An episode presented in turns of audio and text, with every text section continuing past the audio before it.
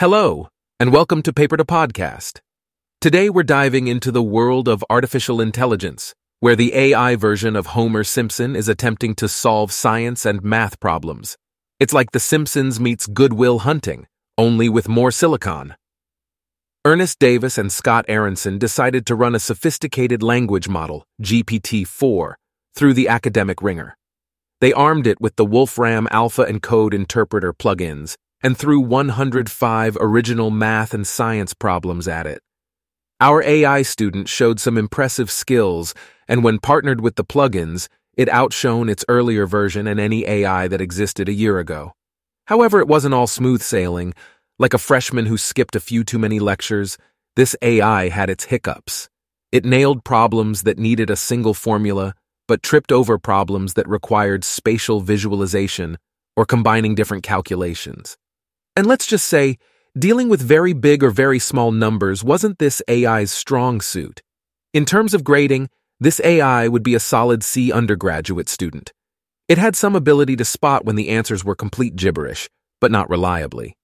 So it seems our AI student still has some late night cramming to do before tackling those college level calculation problems. Now, let's talk about the methods of this academic gauntlet. Davis and Aaronson used the Wolfram Alpha and Code Interpreter plugins to test GPT-4 on a range of problems replicating high school and college level challenges. These problems were categorized into three sets arbitrary numerical, calculation free, and motivated numerical. They also ensured each problem had its own chat session to avoid any cross contamination of answers. The strengths of the research lay in the unique testing approach and detailed analysis of the AI system's responses. Imagine an overly meticulous teacher marking an exam paper, and you'll get the idea. This rigorous approach allowed them to pinpoint the AI's strengths, weaknesses, and patterns in problem solving abilities. However, like that one friend who's fun at parties but doesn't always make the best decisions, the research had its limitations. The test set was small and idiosyncratic, making it hard to draw statistically valid conclusions.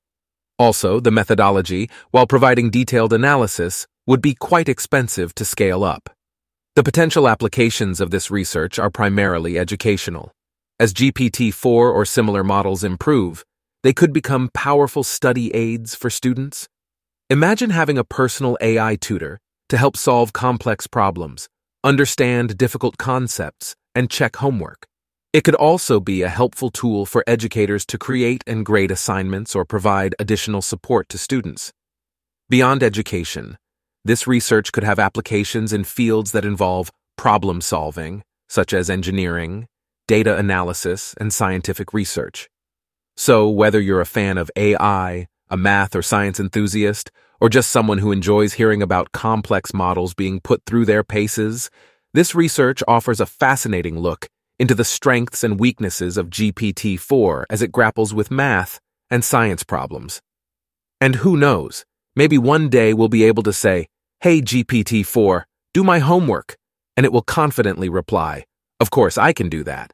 And by the way, you made an error in your second equation. That's it for this episode of Paper to Podcast. You can find this paper and more on the paper2podcast.com website.